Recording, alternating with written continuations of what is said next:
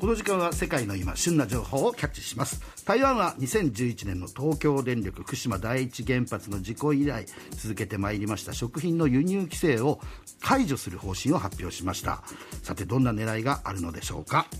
毎日新聞外信部の福岡静也さんにズームでつないでお話を伺います、えー福岡さんおはようございおます。はようございます。あ、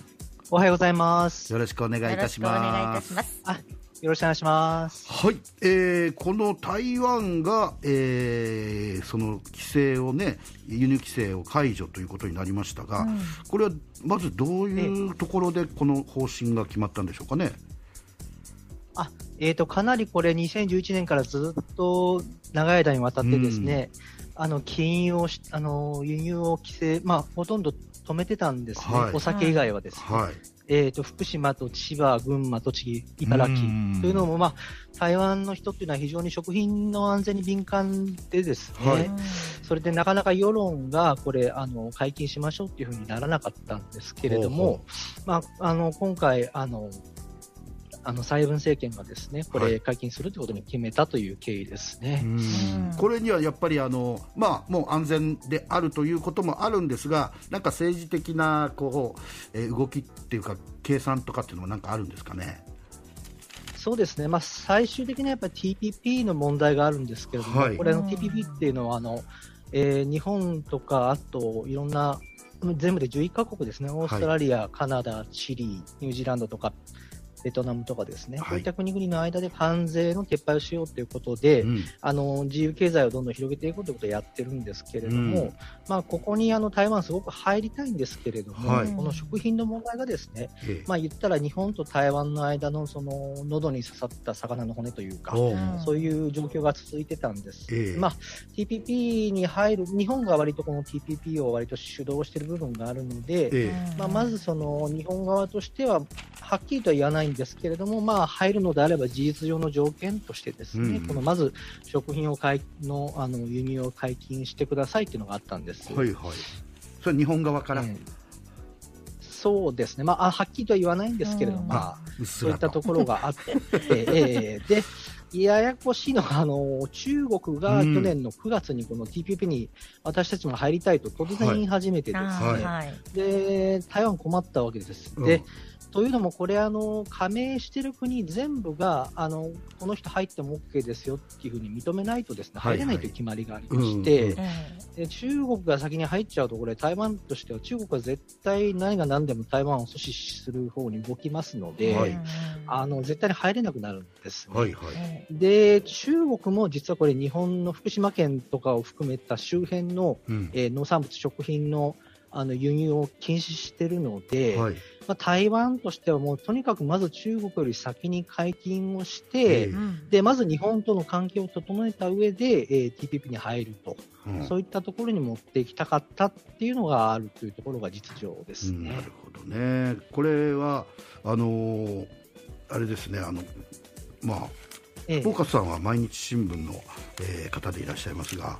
今日ええ読売新聞に、あえーあのこの解除について蔡英文氏があらかじめ安倍元総理にええ連絡をしていたっていう、電話連絡していたって記事が出てたんですよね。ええ。うん、やっぱりその辺のなんていうのかな政治家同士のつながりというかやっぱそれはやっぱり TPP 入るための、あのー圧力っていうのをそういうのも政治家もやっぱおっしゃるようにうっすらとだけどん。出してたっていう証拠の一つですかね。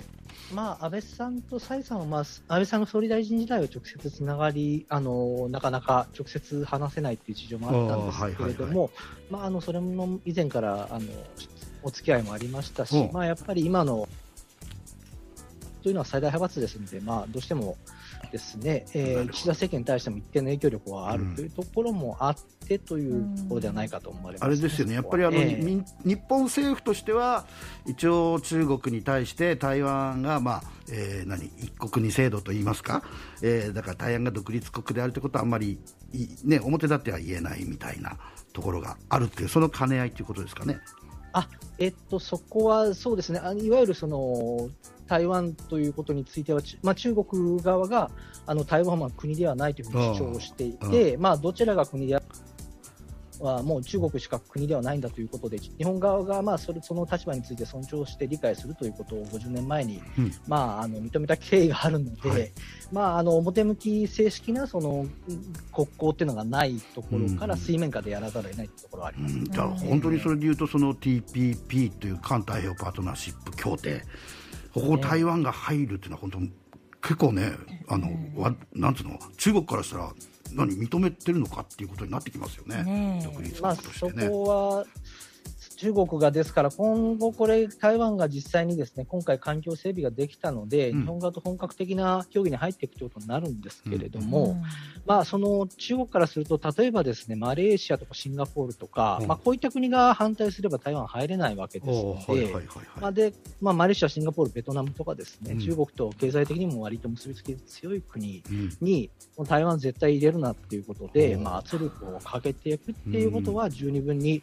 考えられますので、なかなかこれ、台湾が入るっていうのは一筋縄でいかない問題だなってところあります、ね、あの福岡さんは台湾に駐在歴も終わりなんですよね？はい、4年ほどおりました、はい、新新日国、僕も1回しか行ったことないですけど、割と日本に対してはね、あのいろいろと、そうですよね、うん。親睦的とか神話的とか。まあ、そこも住んでみるとひと、ひとくくりに言えない難しいっていうのはどうもあるんですけどね。まあ、住んでみると。というと、7、8割の人は、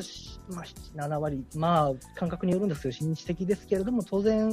まあ、そうじゃない方ももちろんいらっしゃるので、そこは、まあ、なんでしょう、まあ、全体的に見て親日的な人が多いというのは言えると思います。はい、えー、ちなみにあの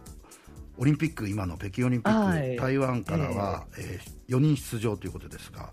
そうですね、4人盛り上がり、4人ではね。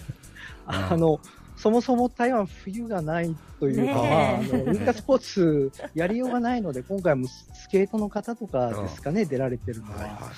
えどうしてもちょっとオリンピック、まあ、あのもちろん皆さんテレビ見るんですけど、うん、日本ほど盛り上がってるかっていうと、ちょっと、うん、どうかなってところ、ね、ただあの、チャイニーズ・台北っていう表記なんだけど、NHK のアナウンサーかなんかは、台湾って紹介しましたからね、えーえー、これは台湾では結構、なんか、あの好感度上げたみたいですね。そうですね。前の東京オリンピックの時が一番それが盛り上がったんですけれども、まあやっぱりあの中国側からすると台湾っていう名前はこれ結局独立につながるということで台湾って名乗るなということで、いろいろその国際オリンピック委員会ですね IOC と協力あの協議して、うん、でチャイニーズ・台北っていう名前で出るというのが台湾が出場できる条件になってるんです、ね。1981年にそういう決まりができちゃったんですけど、ですので台湾は台湾として出られないっていう事情があってですね、ただあの、テレビでチャイニーズ・台北って言っても誰かどのどこのことだかわからないので、まあもうあの新聞もそう、ね、新聞もそうなんですけど、まあ、台湾っていうふうには書いてますね。えー、なるほど。あまあ、じゃあ、ちょっとこれからね、あのこれ TPP のことは台湾どうなるか、ただ少なくとも日本の,、えー、そのずっと、えー、輸入規制をやってたものが解除されたということはね、日本にとっては良いことの一つでありますよね。そうですね。福島の地元の福島、うん、他の4県の地元の方にとってもですね、これとても大きい問題ですし、あの中国と香港と韓国とマカオがまだですね、輸入規制、かなり厳しい規制続けてますので、はいはいはい、まあ、そっちの海域にもつなげていきたいっていうのがありますね、すね日本側としては。えー、えー、まあね、その辺のなんかまあ風評被害のところはね、どんどんあの改善していってもらいたいなと思いますけれども。はい、どうも今日はありがとうございました。ありがとうございました。ありがとうございました。えー、毎日新聞外新聞の福岡静也さんでした。